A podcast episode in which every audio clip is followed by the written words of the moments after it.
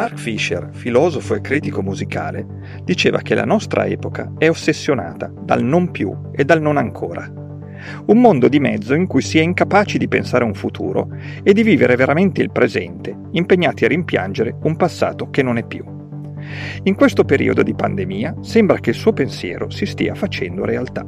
Fisher, per descrivere questa sensazione, usa un termine preso in prestito da Derrida, ontologia, un termine che deriva dall'inglese to haunt e richiama sia il visitare spesso, sia una casa infestata dai fantasmi. Ghost, il fantasma.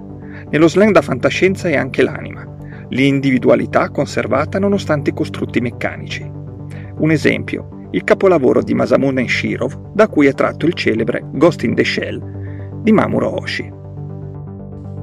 Le arti tutte si sono spostate nella nuova casa digitale, orfane del contatto reale con il proprio pubblico, ma hanno conservato il proprio ghost, la propria anima? Pubblico e artisti sono affetti da ontologia, da nostalgia del non più e non ancora? Non più presenti, non ancora presenti. Le arti sono fantasmi che infestano il mondo virtuale o sono corpi che si reinventano per adeguarsi alle sollecitazioni del mondo reale?